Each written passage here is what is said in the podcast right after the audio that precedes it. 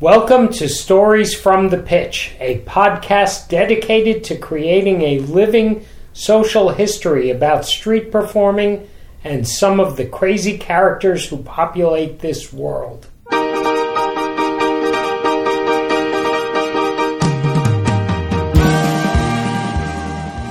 Hey, if you've listened to this podcast before, welcome back. And if this is your very first time listening, then thanks for finding us. My name's David Aiken. I'm the checkerboard guy, and I'm your host for this growing collection of interviews and stories produced by the Busker Hall of Fame. In this episode, we dive into the very first interview Magic Brian recorded for the BHoF Project back in January 2013 with veteran street performer Jeff Moche. Jeff's name may not be familiar to the current generation of fully amplified performers, but in the acoustic years before amps, mics, and iPods, Jeff's show was a staple in the summer months at the pitch near the Chateau Frontenac in Quebec City. He also toured extensively in Europe and Japan, as well as playing at South Street Seaport in New York City during other times of the year.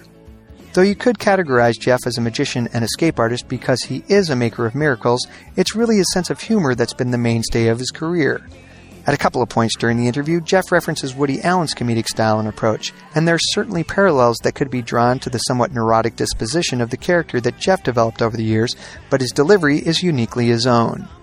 More than just a performer in this world, however, I really love that Jeff has always viewed the street as a completely legitimate venue, one you earn your place in as you hone your skills and art in the pursuit of excellence.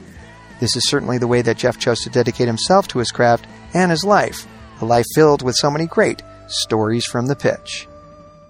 All right, we're here with Jeff Moche in Park Slope, Brooklyn, New York. Thanks for coming to my apartment, Magic Brian. You're welcome. It's beautiful out here. Now, just to go back, in case there are people listening who don't know who Jeff Moche is, How is that possible? I don't know. Well, you've been out of the scene for a little while. The street scene. Well, before you get into that, I want to say that I'm right now wearing Robert Nelson's. Busker Hall of Fame shirt, Yeah. which I I was going to wear another T-shirt, and then I'm like, oh, I should really wear Robert's shirt, and I always uh, considered myself sort of out of the mainstream, even at the time when I was street performing. I was kind of off to the side somewhere. I've done very few festivals, and even though I think I became pretty good at street performing, I don't think of myself as really like in the pantheon of street performers. And uh, even my friendship with Robert, I could count on fingers and toes the number of hours I spent with him, or even the number of hours that we'd talk on the phone or something. But I always felt somehow surprisingly close to him for the short amount of time that we did spend together. So, being interviewed for this or being on his list of people to send a shirt to, there's something very nice about it, and yet something that feels like, well, I'm surprised I'm in that list of people that's being interviewed. Well, I think we always see ourselves differently than the way other people see us. So you I could, guess. yeah, for sure. I think it's like, how many Jewish street performers do you have on record?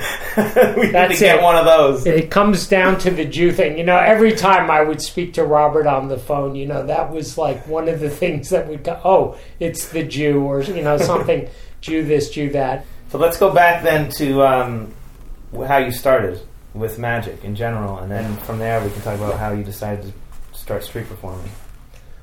Well, this You, is. you grew up in Brooklyn. Uh, no, I grew up in Manhattan. I was I was like a kind of a Woody Allen kid growing up in Manhattan. You know the typical like uh, you know I would get mugged by you know. I went to a religious Jewish school when I was very young, and my parents were born in Iraq in Baghdad. Long story, very interesting story, but moved eventually to New York. They met here because Iraqi Jews would hang out together and socialize. So I was uh, born, raised in Manhattan, Upper West Side. And uh, so when I went to college, I was really more in academics and was planning to be a psychotherapist.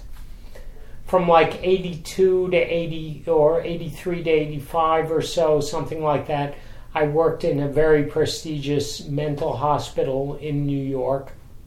before that, I worked in a couple of psychiatric studies and hospitals and stuff like that, and a depression clinic in Philadelphia that's run by a very well respected guy, and uh, that was my intention. But just after I finished college, I was still in Philadelphia because, like, everything I knew was more like psychology and stuff, it was all cerebral, and I re engaged uh, to pick up magic as a physical thing to do because I wanted that feeling of having an actual skill that I could do because all the knowledge about psychology was like, well, you know, how fast can a rat run in a maze? Yeah, and you never picked up magic prior to then.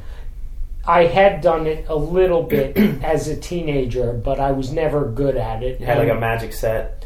Yeah, I spent about Books. two or three years, but I never was really big into it. But I had influences. My brother did a little. My uncle, you know, but the simplest tricks. They did a couple of things, and it just I always liked that feeling of being fooled in magic. Everybody has that, I think, and I liked it a bit more. I don't think, even though I was not a self-assured person, a lot of magicians apparently get into it as a self-esteem thing and Hmm. i don't think it was so much that for me It's curiosity. as just i love the feeling of being fooled and a magic trick was just such a cool thing to me Yeah. So after college i uh, started getting intrigued by street performing and so when i was in philadelphia i went and hung out downtown and people were still buzzing about these two magic guys that had been street performing the year before. So there was a section in Philadelphia. Yeah, uh, the downtown, basically like South Street Seaport, New Market, it was called. Hmm. And there were a couple of street performers there. So the couple uh, guys that they were talking about that had left and were so great were Penn and Teller. Oh wow! Yeah, so I was like, was it that was the asparagus show or something? Asparagus Valley Yeah. Cultural Society. Right. So at the time when I started, my feeling always was that street performing was about as good as it could get in terms of the quality of people that were out there. And so I had really a reverence for it. And early on, I remember literally crying one time because I felt I wasn't good enough to be on the street. Wow. You this know- is once you already started. it was early on, but it was a feeling of there was a thing to live up to. It wasn't like street performing was the low end of the totem pole. There was something quite high about it for me. Had you seen it prior to being in Philadelphia? Did you see it when you were in New York? Was there anyone? Very little, and yet there were like Charlie Barnett was already a legend, and there were legendary people. So you saw them in Washington Square Park. No, I was a very late bloomer to waking up culturally in New York, and I never even went to the village until I was probably 16 or so. And maybe saw a little bit of street performing before I left New York, but, But you don't. That doesn't really No. resonate. You can't really remember No. what you saw. So it wasn't until you were after college in Philadelphia when you heard about Penn and Teller, or you went to go see the guys down there in Penn and Teller. I only heard about Penn and Teller. Yeah. Rich Cowley was uh, one of the first. I wouldn't call him a mentor, but he was a guy who actually did rings in a straitjacket, and he had a kind of hippie George Carlin character. And uh, he was the guy I saw a lot at that time who was a magician who I just thought, oh, this is great. And saw him 10, 20, 30 times uh, doing street shows. in Philadelphia. So that was probably my earliest inspiration of a single person who I was like, oh wow, that that is great, and I could imagine wanting to do that. So then moved back to New York. It was about three or four years after college and doing the mental hospital things. I was hanging around on Columbus Avenue in New York, which had become one of the street scenes to do. Where? Uh, Columbus Avenue in the mid upper 70s to low 80s was a very active circuit for small street shows. Just like on the sidewalks? Yeah. There was Wow. uh, that one. Isn't it? Imagine It's funny that that Avenue. that was a big deal. Like uh, Cellini used to work there when he'd come in town. Chris Capehart, uh, this guy Bill McQueen. Uh, Bill McQueen was really the first person who I felt was a mentor to me. And Carl Mellish Polaris used to work there. It was a very active scene. That was a very big one, and in front of the Metropolitan Museum Sure. was big at the time. And South Street Seaport just got built like at the end of the 80s or mid late 80s. Around the middle 80s, when I was hanging around on Columbus Avenue and had a couple of friends there, is when I started seriously thinking, wow, I maybe would want to do this. But I was still focused on becoming a psychologist. And I just started being less and less interested in that and hanging out with my friends and realized that I would never become good unless I really devoted to it. And at the time, even the couple of years before, I've always battled stage fright. It took me a long time to get rid of the nervousness uh, backstage or whatever. I don't get it much anymore, but really not even that long ago that I got, you know, better at that. And so at that time, I mean, I would come out a lot to Columbus Avenue with a deck of cards and stuff and hang out with Bill McQueen, and I just could not get the courage to. Did you have a little table or anything? I did put together a case, and I really had no kind of skills. You know, it was all close up magic. Everything I knew was cards and coins. And I had no real sense of showmanship, but something about it I wanted badly enough that I kept going out with my stuff and trying to get through that stage fright, but I couldn't do it. And I, I don't know how many times I went out the first summer and maybe did one show Yeah. all summer. And You uh, got yourself to go out there though. yeah, I mean, the half of it. right? oh, I'd say that is amongst the list of most courageous things I've ever done. Was that Mhm. you know, and it- and I tried to tell people that part of it is you have to have either that desire or the lack of aversion to it so that you can get out and do it. But some combination of that, I had enough desire to overcome the fear. Mhm. Also, uh, early on, I remember I was hanging out with Carl Mellish, and this was probably mid 80s around uh, Lincoln Square, and there was one big plaza area there. And I was telling him how I didn't know how to build a big crowd at all and get people to stop.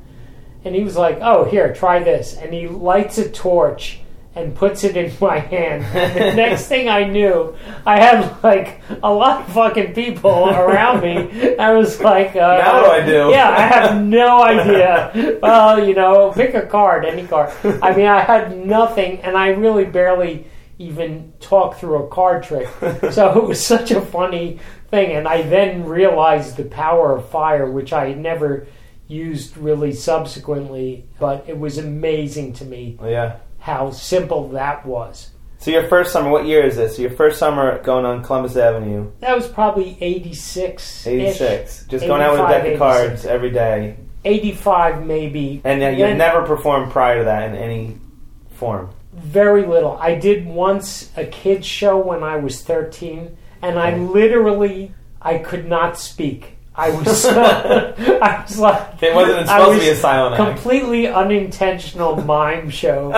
And the thing is, you know, you probably had this thing where there are certain magic tricks that are so fucking basic, easy to do that you think, how could I mess this up? of course, I am going to do this. Coloring book. The coloring book, the mouth coil. Yeah. So the mouth coil was my undoing because I do this kid show when I'm 13 years old and I can't speak anyway, so I might as well have paper coming out of that. So I put the mouth coil in, and then as I'm pulling it out, it keeps breaking. and so I felt like such a fucking idiot that I can't even. And, and so I'm having like you know, this is like that Woody Allen thing. I'm saying I'm pulling out the mouth coil, which keeps breaking, and then I'm having this internal self-esteem dialogue about how I suck because I can't even do this mouth coil, and that was about the only. Yeah, I did one street show, I think, after that, and then I finally decided I didn't like psychology as much. I got to the point where I either had to get a PhD, another five years of school, or become a street performer. And I basically just said, I don't like psychology enough anymore. And this was another like crazy courageous thing for me that I did coming from the type of background of everybody's uh, doctor, lawyer, businessman in my family. And I decided to quit my job, move down to New Orleans with no idea of what I was going to do or whatever. Had you had a, at that point? Did you feel like you had a show that you could bring to New Orleans, or you just said, "Screw it, I'm just going to go down there and figure it out"? I just said screw it. I had no show and You had a really- deck of cards and a table, yeah, yeah, and uh, a couple coins. and bad self esteem, and uh, You left the mouth coils behind. Yeah, yeah. Hundreds of miles of mouth coils between me and New York. I remember I moved down to New Orleans into the YMCA, and my first sentence was like, What the hell am I doing? You know? Yeah. And I somehow made it work. How long did you live down there? Six months, and it took me about three months, four months or so to say, well, screw the card tricks or whatever. And that's when I first started doing the straight jacket and the linking rings. And that was because you saw the guy in Philadelphia doing it. I think so. Basically, Who was it you saw in Philadelphia? this guy, Rich Cowley, who I think is a computer programmer now in California. Mm. And it was also somebody else because I, uh, this guy I was talking to about needing to do something more of a big finish kind of trick on the street. And he's like, well, why don't you do the straight jacket? And it was that combination of Rich Cowley and that guy mentioning that.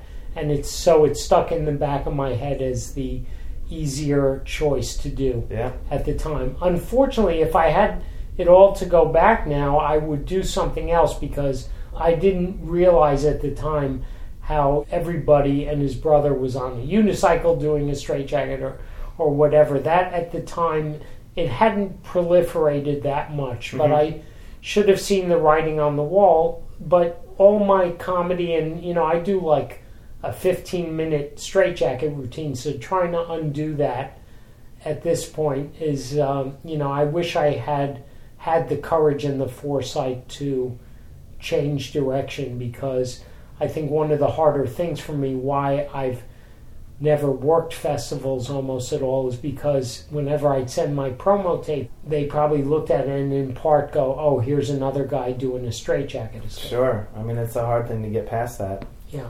That's why I wear a wig and tight pants now. That's not what I've heard as to why why you do that. That's why I rarely come over to your house unless there's chaperones present. Yeah, it's better. It's safer that way. So you started doing the straight jacket in New Orleans, but that was after you had been there for a few months, and then you only stayed there for a few months after. Yeah, but you know, this was amazing. The first time I did the straight jacket with almost no routine at all, and I made more money doing it, and I just knew there was something about it that felt like good to do. And ever since then, I just basically did it. And my routine has changed immensely since then, but it was always like the sort of uh, anchor Mm-hmm. and uh, I really still had aspirations to do more magic, but the show became more and more comedy oriented. Even right now, I mean, I consider myself more a prop comic who does magic than anything else. That's Yeah. how I explain to somebody what I do. I would dabble around with more magic type stuff on the street, but I always really got more and more into comedy, and there's definitely a very kind of melancholy, self unassured kind of thing about my personality, and yet at the same time, I have a class clown type. Right. Actually, the first time I ever, like, sort of consciously told a joke in front of a kind of audience was in my fourth grade public school class and the toughest kid in school had fallen asleep. And everybody, all of a sudden, I think the teacher mentioned, Oh, look, Alex fell asleep. And I just went, Oh, like that, like, oh, isn't that sweet? And everybody laughed. And it was like the first time I literally remember telling a joke and getting a laugh and putting that mechanism together Right. in my head. So, by the way, uh, eh, when I was in New Orleans, uh, Johnny Fox came through, and he was the most polished act that I ever saw at the time. And I was like really blown away by how good he could blend really good magic and stage presence and street performing. And uh, that was the first time I met Gazzo, who came into town. And How did they treat you? So here's guys that have been working, and you're this new guy with a straight jacket and linking rings. Gazzo was relatively new, but he and Johnny got along better than I got along with either of them. Subsequently, you know, here and there, we've all been friends. But anyway, and uh, yeah, I mean, I met really interesting people in New Orleans. It was a great time, really like a cauldron of, you know, you come out of that experience with something, you know, Yeah. you transform So you found it was pretty supportive. it's a very supportive for performers. It helps get you oriented. It helped me, and at that time, I think it was a very bohemian kind of thing. You know, you'd see performers come through. This guy, Chris the Piss, have you ever heard of? Yeah, I worked with him in London. I met him at that time very briefly. This guy Sebastiano, who was like an amazing balloon clown. He was working on Columbus Avenue at the time before I moved down to New Orleans, and he was another person who was probably like the most polished, really good street performer who did balloons, but I mean, people would crowd around him to watch him make a balloon for somebody because his whole way he had that commedia dell'arte kind of incredible presence and movement and just finesse about how he would do balloons, and people just loved watching him. That was very impressive. Tim Eric did an amazing follow uh, mime act at the time, and so you know certain things I remember as being kind of influences to me at the time. For me, street performing was such a high art form. I really searched for those people that made you feel like, wow, I saw somebody really incredible on the street. And so there was that sense of there are some really, really great people that uh, were working on the street. And I think at the time, one of the discussions I would have with friends is how, over the years, generationally, street performing has become less and less creative and more about people figuring out the best ways to make money. Yeah, Matt Ricardo was talking about that in the interview that Mike did with him. A very similar thing is when he first worked Covent Garden, everyone was just trying whatever, and shows that there was a particular performer. I forget it was a woman. He's like, you could ask anybody, they wouldn't be able to describe what she did in her show, but she did a show, and that was the kind of shows. Whereas now it's like, how can I make the most money? How can I be as loud as possible and as high as possible? How can I get the biggest crowd as possible? Yeah, I felt privileged to grow up at that time of seeing that, you know, where now it really seems to be the 10 foot unicycle or more with fire and loud music. Yeah, And, three chainsaws and you know, I lived through the change of that trend. I remember when I started, nobody used amplification. right. And it's Mhm. almost like, you know, well, the difference between a payphone and Skype Yeah. now you know it's like but even when i used amplification i always felt like i wanted the mouse amp that was just loud enough to work my circle. Hmm i resented the fact that uh, there was this proliferation of people with louder and louder systems and so it became a competition. And um, besides the fact that now you know for all the amount that i'd done it I could barely imagine walking past a street performer and really wanting to watch it.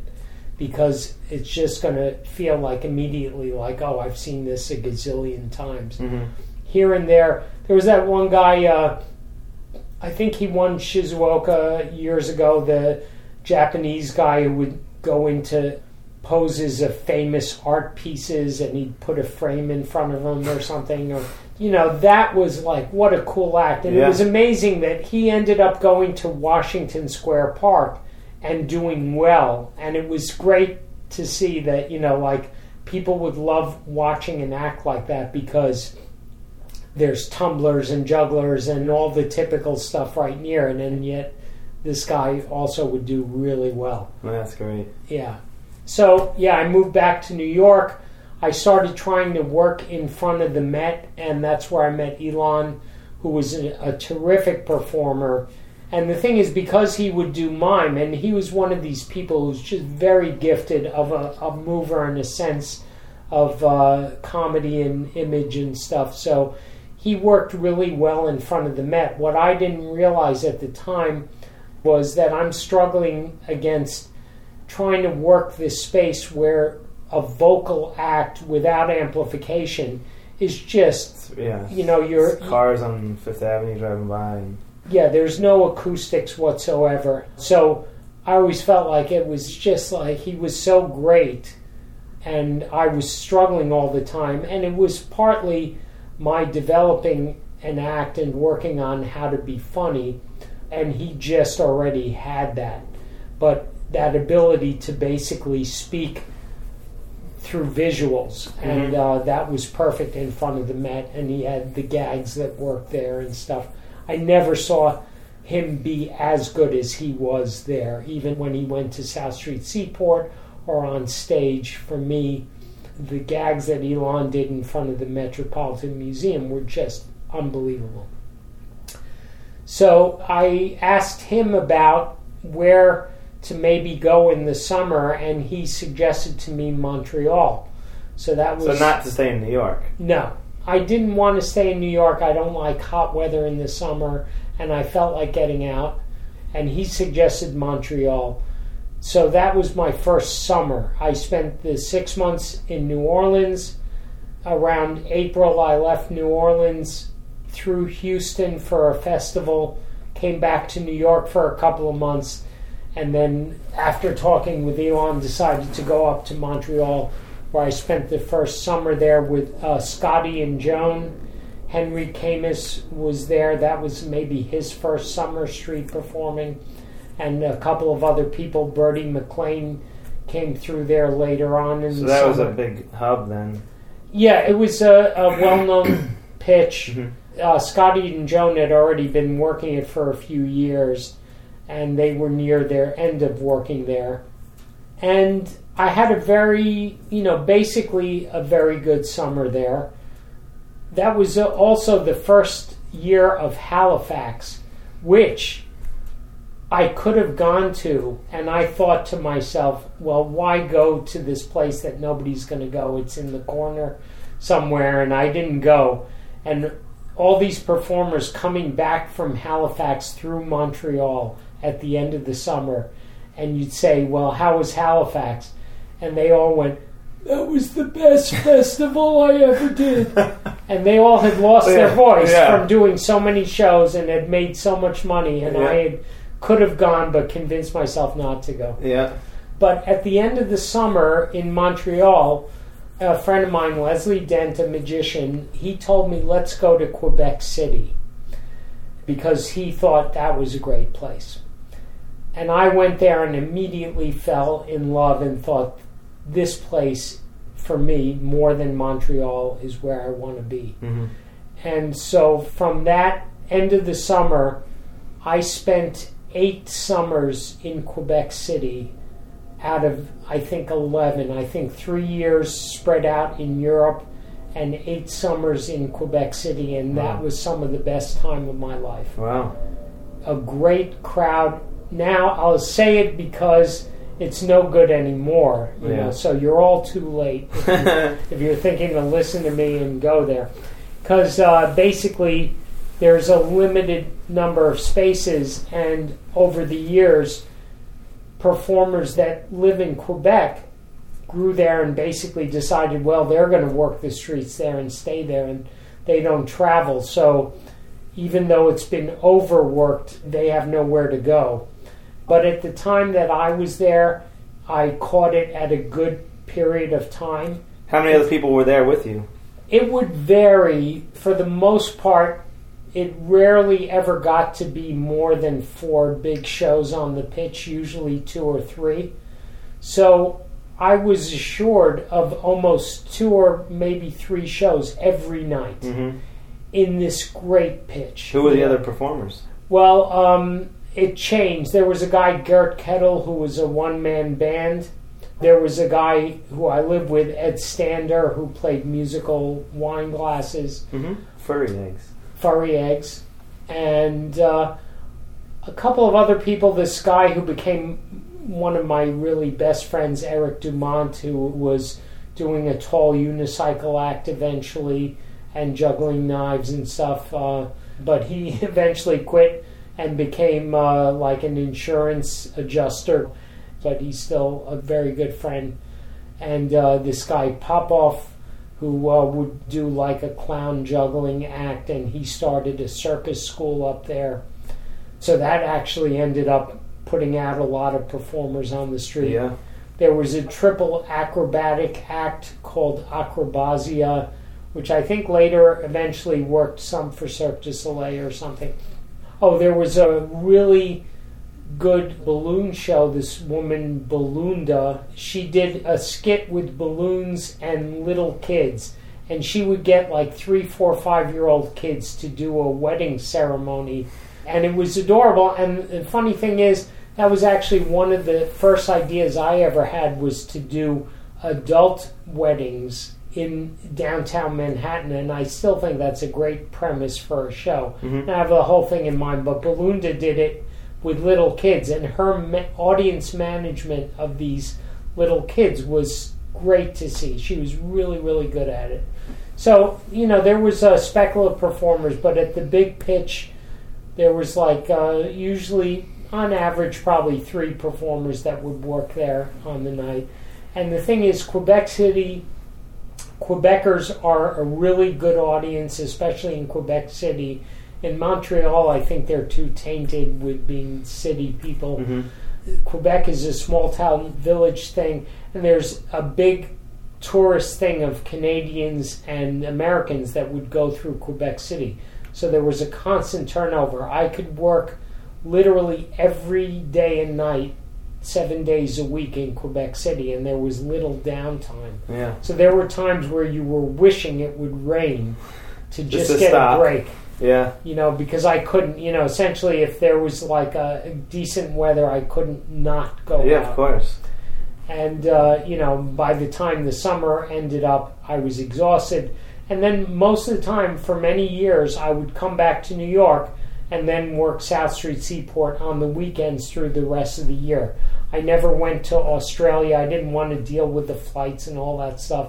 And I was always more a night performer. I didn't want to work in the daytime in the heat. So you'd be back in New York in September. September through June, and I'd be working weekends at the seaport. Even in the winter. a warm day in February, I'd go Sure, out, yeah. and even into the uh, mid late December, and they started having the Christmas tree thing. So when you started working the Seaport, because now it's there's an audition process, and it has been for I don't know, last maybe ten years at least. Was it just an open pitch that someone just discovered, or Uh, no, it wasn't. I remember going down to South Street Seaport before it ever was built, and it was just you know the fish market and all this stuff. yeah, there wasn't the big mall But- of restaurants. Or Yeah, they built the Rouse Company came in or whatever and built the whole thing down there.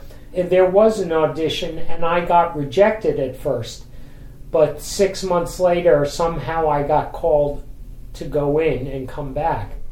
And when you were working down there, who were some of the acts when you first started? at the time? Elon, Will Shaw, Ned Gelfars, Mark Mitton was doing balloons. This guy Terry Gross, I think, he uh, was also doing balloons as a more Pierrot style clown, very good stylized mime clown. But all the performers there were really top notch, you know. And over the years after that, it got to be where it was really hit and miss with the performers Yeah. down there, and that was because everyone left. you know, Will and Ned stuck it out for a long time. Elon had moved away to Europe, or he was doing cruise ships and then some casinos, and then moved to Europe. And uh, you know, but gradually, besides the fact that they lost their cachet in general, the Seaport did, and lost the better crowds. You know, for other reasons, I think just attrition that the better performers were leaving there and they didn't get replaced. When we first started working at the Seaport, it was a very impressive lineup of quality. So there was that feeling at the time, too, that people who were street performing might go on to bigger, better things. Yeah. Charlie Barnett, who was working uh, Washington. Square. Square, gotten a big deal to do uh, Vegas and movies, and ended up burning out with his cocaine addiction and stuff. So again, at that time of me street performing, there was still that feeling of there was a greatness to it. The Seaport also, I found out, was a real emotional roller coaster because you could do one show and the next show have half as good a show for half the money. Yeah. And it was all over the place where other places seemed more consistent. Yeah, the seaport's mental. It's So weird. Completely. As I got better, I used to see some very good street performers go there with a pretty big ego and walk with their hat in their hand because, you know, there was something about the seaport that really frazzled people. And uh, there were a lot of good performers that didn't do well there. Yeah. a few years after that, sometime around mid 2000s or so, I just started feeling like I really had to do whatever I could to break my ties and get out of there. Yeah. And I finally did manage to. Yeah, well, I'm sure you saw it change a lot and probably very, very, very different than when you were first working down there. Yeah, when there was a handful of really strong acts. It was a handful of strong acts and a great pitch to work. You know, it was very good early on, but slowly uh, changed over the years. You know, it was just the easiest place for me to go work. I never wanted to deal with to all the permit stuff in New York. I think I did one show ever in Washington Square Park just to do it. You didn't go up to Central Park at all? Very little. I did a couple of those, you know, because the thing is, by the time I moved down to the seaport, too, it was either walk five minutes to the seaport and do a scheduled spot and knowing nobody was going to bother me. Yeah. You know, the- it was reasonably consistent, but definitely, like always, an up and down thing. So it was a good community amongst performers then? Like, do you guys hang out the pitch together or help each other out, hang out afterwards? Uh, I was mostly friends with the guys at the seaport. I don't know if uh, you know it just worked out that way geographically or whatever, Sure. but uh, I've always felt a closer kinship with those people, even just as friends and as people, than I did the other guys. So then those guys at the seaport that you share the pitch with, would you get there early, you know, hang out? We'd go out more after, you know, we'd maybe meet before and hang out in between shows a little bit and then go out afterwards to dinner. I remember that was a really great thing was that feeling of relaxing Sunday night after working. That's a Mhm. great thing of street performing is that time. And you're making your entire living off of street performing at this point? I would do some private parties. Mhm. Uh, so street performing all summer with a couple of gigs here and there that might Mhm. come through, and then a definite mixture of private parties and street performing the rest of the time. My life was so much about singles, you know, like counting counting single dollar bills and change. Uh, this is a funny story. I did uh, the first summer I street performed in Europe. I did the first year of the Water Festival in Stockholm. You know, I had had an okay summer, not a very good summer. That was one of the highlight weeks that I did well. So I ended up with this huge bag of fucking coins, you know, weighed a ton. And I called this friend of mine up and I'm like, how can I get rid of these? And she suggested me to go to her bank somewhere in Midtown in Stockholm to change it. So I go to this bank, but they won't accept the money for whatever reason. And I'm just, you know, like crying, walking around the streets of Stockholm with this huge, heavy Five bag of coins.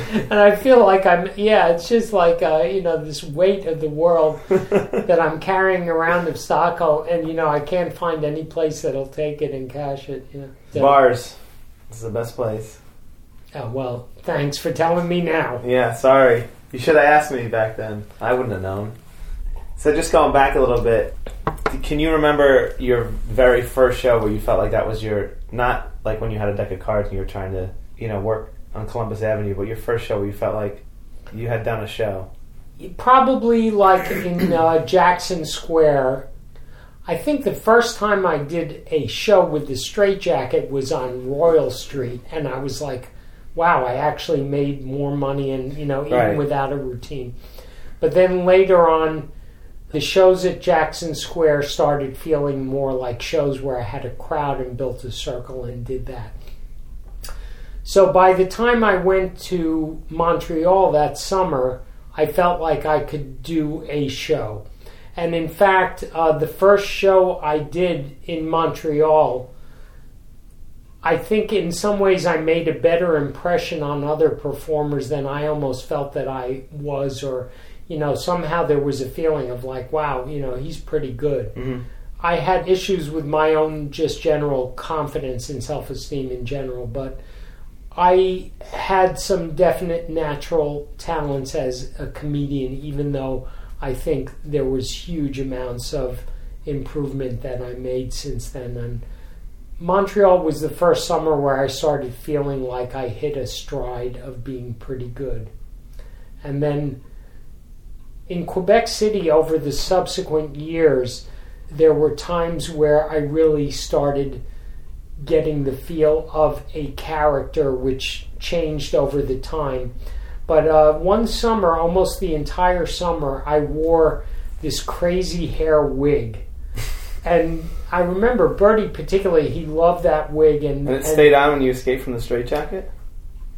I think when I did the uh, arm move around my head over the straitjacket, the wig would come off.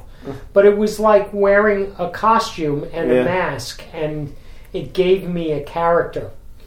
And then one summer soon afterwards, I had had a girlfriend in Quebec City, and we split up, and it really hit me very hard. I, I uh, so it got incorporated into my character because I couldn't quite be the self I was before that depression. So I somehow blended that into a comedy show persona where it wasn't that I was depressed, but I would like never smile or, you know, it was something involved. The clown character that I developed became like part of the depression thing. So, you know, that's been interesting how the character morphed over the time. Yeah, well, it's like major things in your life. You end up incorporating bits of that into your character to flesh it out more. Mm. You know, uh, one time when I was street performing in Belgium, and I was doing a bit where I would tell the guy to hold the straitjacket by the collar with the arms facing me, and I would tell him and say, I'm going to run across and jump into the straitjacket. And I literally would do that. You know, but it was a, like a nothing run and jump into the straitjacket. And, you know, it was just a, a bit and not a particularly good one. But I had an injury where I fell and twisted my ankle. So I couldn't do that anymore. So I verbally would tell the guy, I'm going to run and jump into the straitjacket, and I'd have him hold it out. And then somehow I'd, I'd say, oh, well, you know, or I wouldn't do it.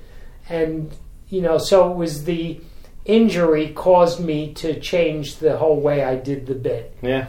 And actually, now I do it much more like how I did after the injury. I never went back to doing it where I physically, literally jumped into the straitjacket. Yeah, it's funny how necessity can dictate creativity Yeah. in some ways. Actually, uh, also one time from working in Quebec City, because it's fairly French oriented, but you could speak English there. And I ended up developing a show which was really bad magic, bad French, bad English, and all mixed together, and that was the you know the comedy of it. But I basically did my English speaking show in French, and I could translate the jokes or do different jokes, but basically do the routines. When I went to Japan, there was just too many reasons why I couldn't do a lot of the material that I did before. So I ended up writing sort of jokes that only worked for Japan. Hmm. I went five different times to Japan, and one of the times I determined that I wanted to learn it all in Japanese and learn two new tricks. You know, that's, I would say, maybe three or four times in my life I've ever worked as hard as that. And It imagine was- to learn Japanese. yeah, yeah. I, it was like I And actually come up with two new routines. yeah, I, I don't even know what got through my head to do that. So, one of the routines that I had done many times in English, French, or whatever, and I managed to basically keep in Japan and struggle through with partial Japanese. That was clearly their favorite routine, though. you know, but What made you go to Japan? Where did that come from? uh, for like festivals or whatever, there was a time where magic was just popular in Japan, and through agent or recommendation. Do you know Dave Rave? Yeah, I've heard of Dave Rave.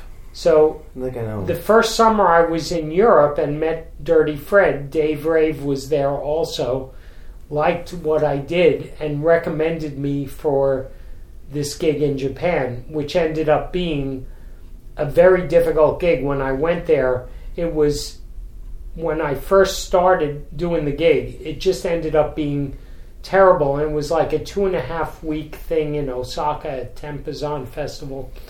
So I go back to my hotel and I'm literally in tears because I know Dave was there and he had recommended me and I yeah, just now looked you don't. awful. Yeah, I went back to the hotel. I turned the TV on, and I'm like in the midst of tears. I'm watching this show in Japan where they're like putting pies in their faces and falling into dunk tanks, Uh-huh. and they're all laughing hysterically. The audience is laughing, and I think, okay, they laugh. They're not laughing at me, but they are capable of laughing, and there's a way to figure this out.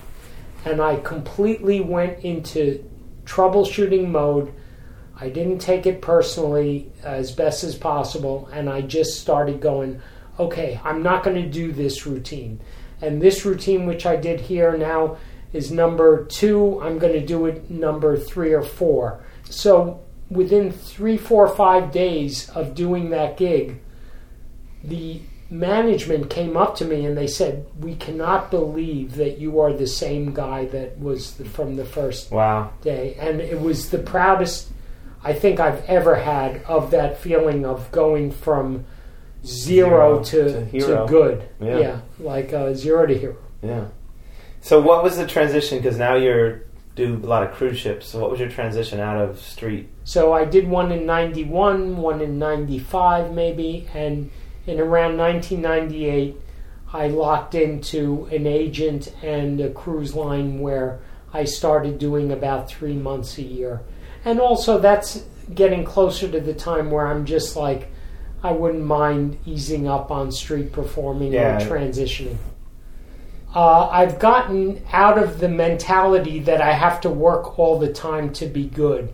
Like if you hadn't done a street show in so many years and you've been doing cruise ships, so you're going to change as a performer and you're going to bring that to your street show when you go back and do it again. Yeah, yeah. Well, this is a little interesting. Uh, a couple of years ago, three years ago or so, I was on Facebook and I get a message from Bill Ferguson Mm-hmm. who's like, "Oh, you want to come do my street performing festival?" And by that time, I had now not done a street show in like two or three years, and I was feeling really like also to go and do a show for an all English audience. I've done shows where there were some people from England in a show, you know, whether it's street performing or theater, that really like the show. But to do a show where it's all English people, I thought, well, you know, this may not work. I thought, what the heck, I'll do it. and it ended up being really a good experience for me. I enjoyed it tremendously. I hadn't done, you know, uh, certain gags in street shows for three years or so, and so I'm dusting off certain props and doing it, and And it all came back. Yeah, it came back. It was really like a fairly short time before I felt like I could just sort of jump into it. And one of the things I've gotten better at is just there have been times where you know you're doing a routine and it's like I haven't done it in long enough that I'm like, oh crap, I can't remember What what, comes next? Yeah. Or after the show, you're like, oh, I you know I forgot to do this bit. This is a great bit or something. But um, Yeah. So when you went to do Bill's festival, did it make you feel like you wanted to go back and do street more, or that was enough? Uh, that was enough. Uh-huh. I actually thought, well, I would, you know, here and there like to do that sometimes.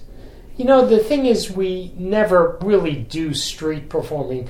One of the first street shows that I ever did was on Park Avenue and 51st Street during lunch hour. And it was like, you know, really much more like pure street performing. There's just, it was not an established pitch. Nobody had gone there to see me work. And I just literally, like streams of people going by during lunch hour. And I just plopped my stuff down somewhere and started doing a show. Yeah, I can't imagine.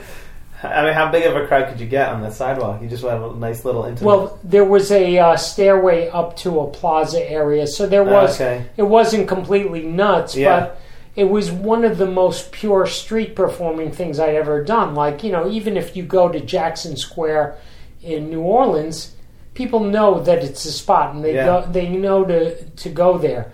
The difference is, in some ways, it's outdoors. You do still have to build the crowd, etc. But there, you know, it's not really street performing like in the purest sense of the word. Yeah, when I that just reminded me of uh, when I first started street performing, and uh, I was at Washington Square Park because that's where I knew you go, and I was waiting. I was always waiting. It was like tick and tack, and they would go on forever. And then it was uh, what was his name, Ballooniac. He was a magician with balloons, and then uh, Will was there, Masterly, and uh, I, don't know, I just was getting bored of waiting, and I just wanted to try to do a show. I just wanted to practice doing a show, and I just walked down the street. It was like LaGuardia and uh, Sullivan Street or whatever, just on the corner. I'm like, this looks wide enough. I had no fear because I'd never really worked the street. It was like I was new to it, so it just seemed like that's it's a spot. There's people walking by. You know, it intrigued me when you say I had no fear. Did you really like?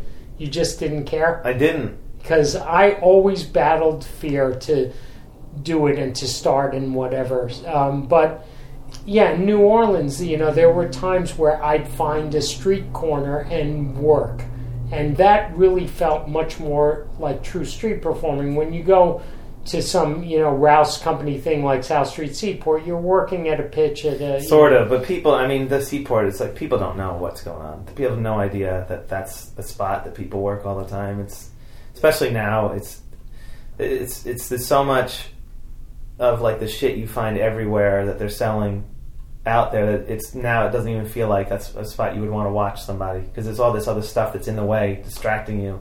So you wouldn't. People are surprised. Yeah, yeah. Actually, uh, one thing interesting about, I guess, street performing in general and at the seaport is how easy it is to be invisible. I always thought, like, you know, here you have a magician with a top hat, and, you know, just that and the costumes and the props, people would somehow go, like, huh, I wonder what this is going to be.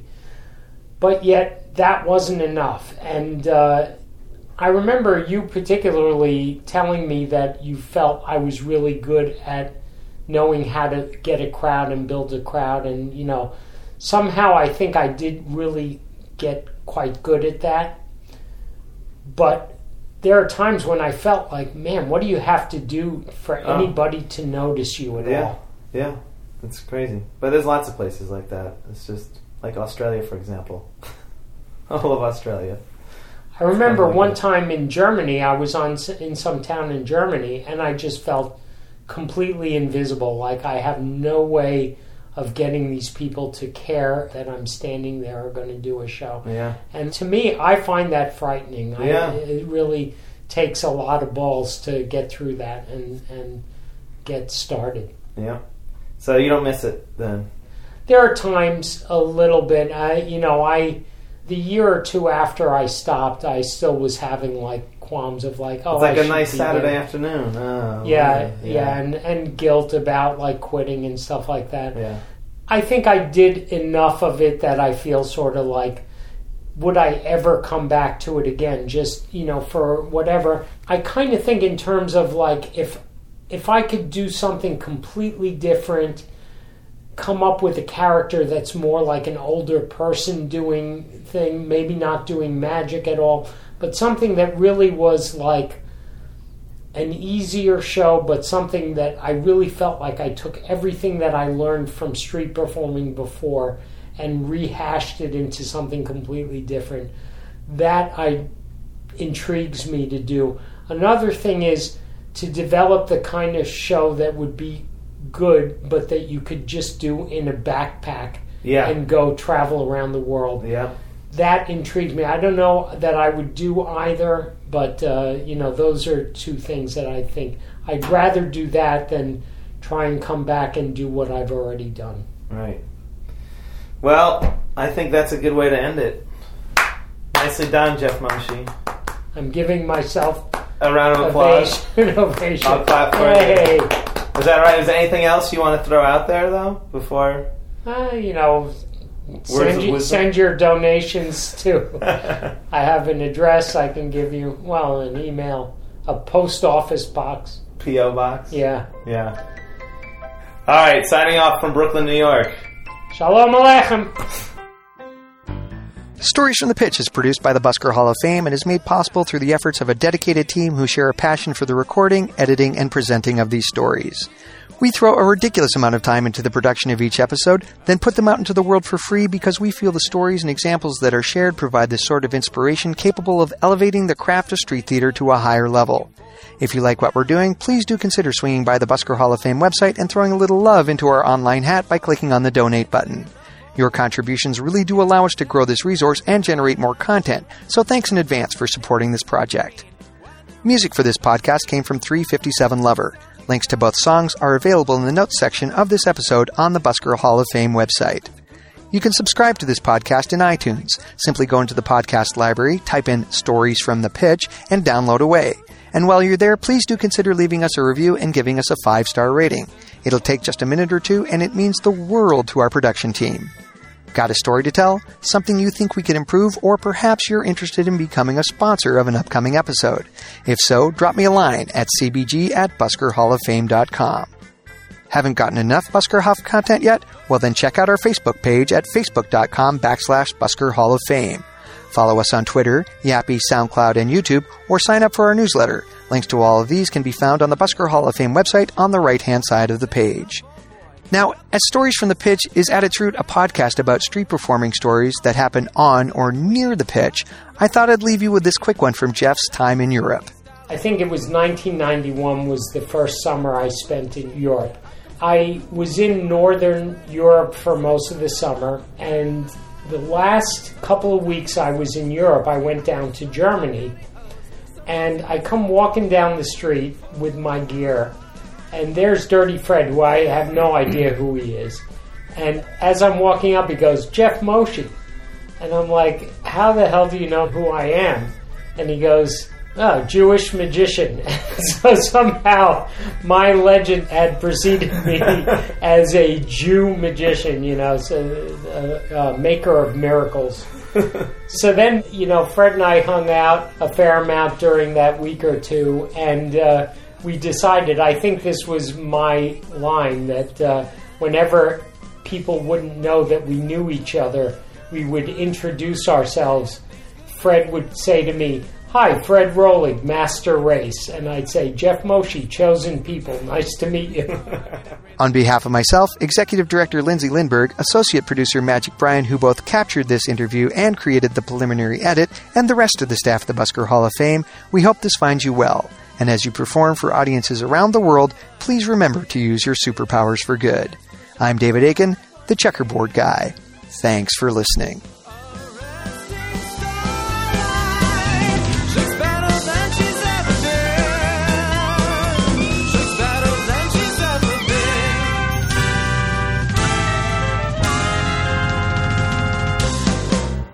That was the best festival I ever did.